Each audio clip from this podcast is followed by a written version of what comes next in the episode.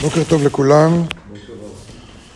אתמול לא היה שיעור, אבל היום אנחנו חוזרים לעניין. בפעם הקודמת דיברנו על העניין של אה, הנפרעים מדעתם ולנפרעים לא מדעתם, אלה מרצון או לא מרצון, וההבדל ביניהם. והוא אומר על הגבאים שבאים ו... ו... אה, או נותנים שכר או גובים חוב, הדין דין אמת, יש להם על מה שיסמוכו. ויש להם על מה שיסמוכו, הוא אומר שני דברים. אחד, אלה שנפרעים מדעתם ומרצונם, זאת אומרת, אלה שמרצון מפעילים כוח התנגדות, אלה שמרצון מוכנים לעשות עבודה רוחנית, אלה שמרצון מוכנים להשתנות, יש להם על מה לסמוך. יש על מה לסמוך, כי זה באמת ייקח אותך למטרה התכליתית, לאן שצריך. ואלה שלא מדעתם, שסובלים, גם כן צריכים לדעת שהסבל הזה בא לעזור לנו, בא לנקות אותנו, בא לעורר אותנו. ולכן אומרים, הדין דין אמת. ולכאורה הוא כותב, יש לתמוה על השגחתו יתברך, אשר מניח ונותן רשות לכל אותם הקלקולים והאיסורים שהתגלו בעולם. והאנושות מתגנת בהם בלי חמלה. תראו איזה ביטוי הוא משתמש, האנושות כאילו על מחבת, כמו שמכינים חביתה או צ'יפס או משהו, והאנושות מתאגנת שם. זה המילים של הרב אשלג. כי ככה זה נראה באמת. ועל כן אומר, קורא בעמוד 87 את הסעיף האחרון, ועל כן הוא אומר שהדין הזה הוא דין אמת. מדוע? מדוע? כי זה לא עניין של לקבל שכר עכשיו, למרות שמקבלים משהו, אבל באמת השכר הגדול, השכר הגדול גם של העבודה הרוחנית, והשכר הגדול גם של הכאב והאיסורים. הכל מתוקן לסעודה, כמו שכתוב, שאמר רבי עקיבא. והכל מתוקן לסעודה. מה זה הסעודה? הוא אומר, כלומר למטרה התכליתית האמיתית. תכלית הבריאה, מטרה הסופית, שהבורא ברא אותנו. והנועם העליון העתיד להתגלות עם גילוי תכליתו יתברך שבבריאה. המטרה, להיות דבוקים בבורא. המטרה, להרגיש את הבורא. המטרה, מילוי, סיפוק, כמה אינסופי, מעבר לדמיון שלנו. זה מעבר לדמיון. זה כמו, זה כמו להגיד, להבדיל אלף אלפי הבדלות, אבל בכל אופן, כמו להגיד לבן אדם, אם, אם תרוויח בפיס מיליון דולר, זו שמחה גדולה לכל, לכל אחד, אולי מעטים לו, אז מיליארד דולר. זה כבר שמחה גדולה, אבל עד כדי שאתה אפילו לא יודע מה אני אעשה עם כל הכסף הזה. חלק מאיתנו. חלק אולי יש מה לעשות. מה עם טריליון דולר? או טריליון טריליון דולר. זה כבר סכומים שמעבר, אנחנו לא מסוגלים אפילו, בק... אפילו בגשמי, אנחנו לא מסוגלים להכיל מה זה טריליון דולר, אבל אה, מכיוון שמיליון דולר בדמיון שלי, אני יודע מה אני יכול לעשות עם זה, איזה דירה אני יכול לבנות. או מאה מיליון דולר, אין שאלה שאני יכול לעשות מזה כך וכך וכך. או מיליארד, אולי בדמיון אני יכול לעשות כמה... על אין סוף, תארו לעצמכם אין סוף. ולכן הוא אומר, כל תכלית הבריאה זה לתת לנו אין סוף. אין סוף מילוי, אין סוף סיפוק, אין סוף אהבה, אין סוף שמחה, אין סוף תענוג.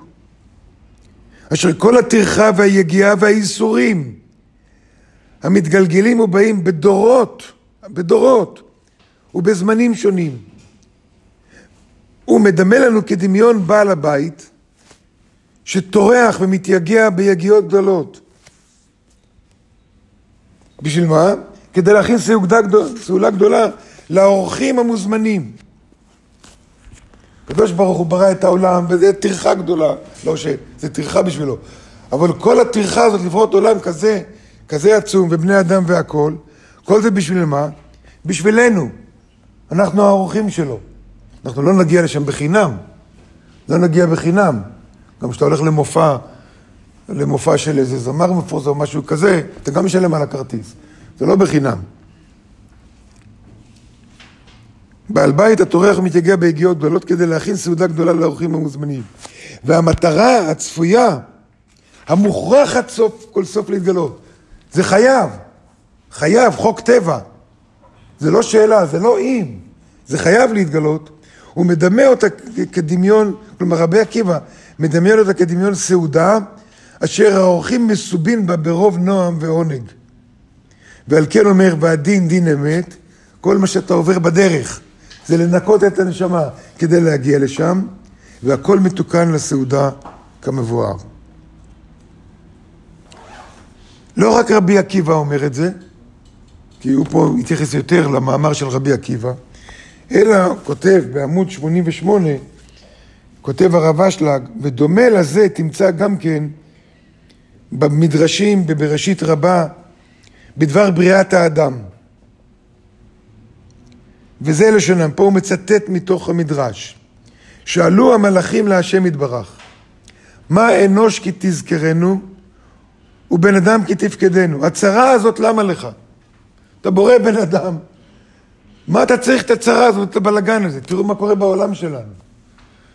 זה מתאים לבורא שיקרו דברים כאלה כמו שקורה פה בעולם? מלחמות ומוות וייסורים ומגפות ודורות על דורות. מתאים לך? למה אתה צריך את הצרה הזאת? אמר להם הקדוש ברוך הוא, אם כן צונה ואלפים, למה נבראו? אז למה בראתי בעלי חיים? למה בראתי כבשים? למה בראתי פרות? כל זה בראתי בשביל מי? בשביל מה? איזה משמעות? איזה משמעות יש לנו? תראו לעצמכם את העולם, כל היקום כולו, בלי בני בני אדם. יש משמעות לזה? כלום. כלום. רובוטים. פרחים זה רובוטים, בעלי חיים זה רובוטים, מלאכים זה רובוטים. מה המשמעות? לכן אומר, אם כן צונה ואלפים, למה נבראו? צונה ואלפים זה בעלי החיים. ואז כאילו אומרים בשמו, משל למלך שהיה לו מגדל מלא כל טוב ואין לו אורחים. מלך עשה סעודה, או כל אחד מאיתנו מזמינים למסיבה, ואף אחד לא בא. לא צריך, אתמול לא היה באף אחד לבית כנסת. מה זה שווה? אבל כשאדם מכין משהו, נכון, זמר, מכין מופע וזה, אף אחד לא בא, בן אדם פותח מסעדה, שף, הכי טוב, אף אחד לא בא לאכול. מה זה נותן לו? מכאן יוצא שהוא ברא את ה... אפשר להבין. מה אפשר להבין מזה? שכל העולם, כל היקום כולו, בשביל מי הוא נברא? בשביל נשמות כמונו. בשביל נשמות שיכולים להעריך. בשביל נשמות שיכולים להבין מה זה הבורא. בשביל נשמות שיודעים שהם יכולים להיות כמו הבורא. אחרת אין לזה שום דבר, אין לו אורחים. מה הנאה למלך? מה, מה, מה הנאה למלך?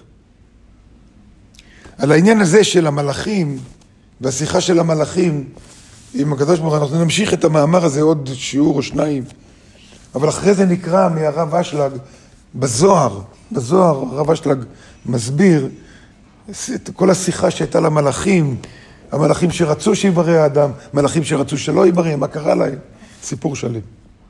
אז נמשיך בזה מחר.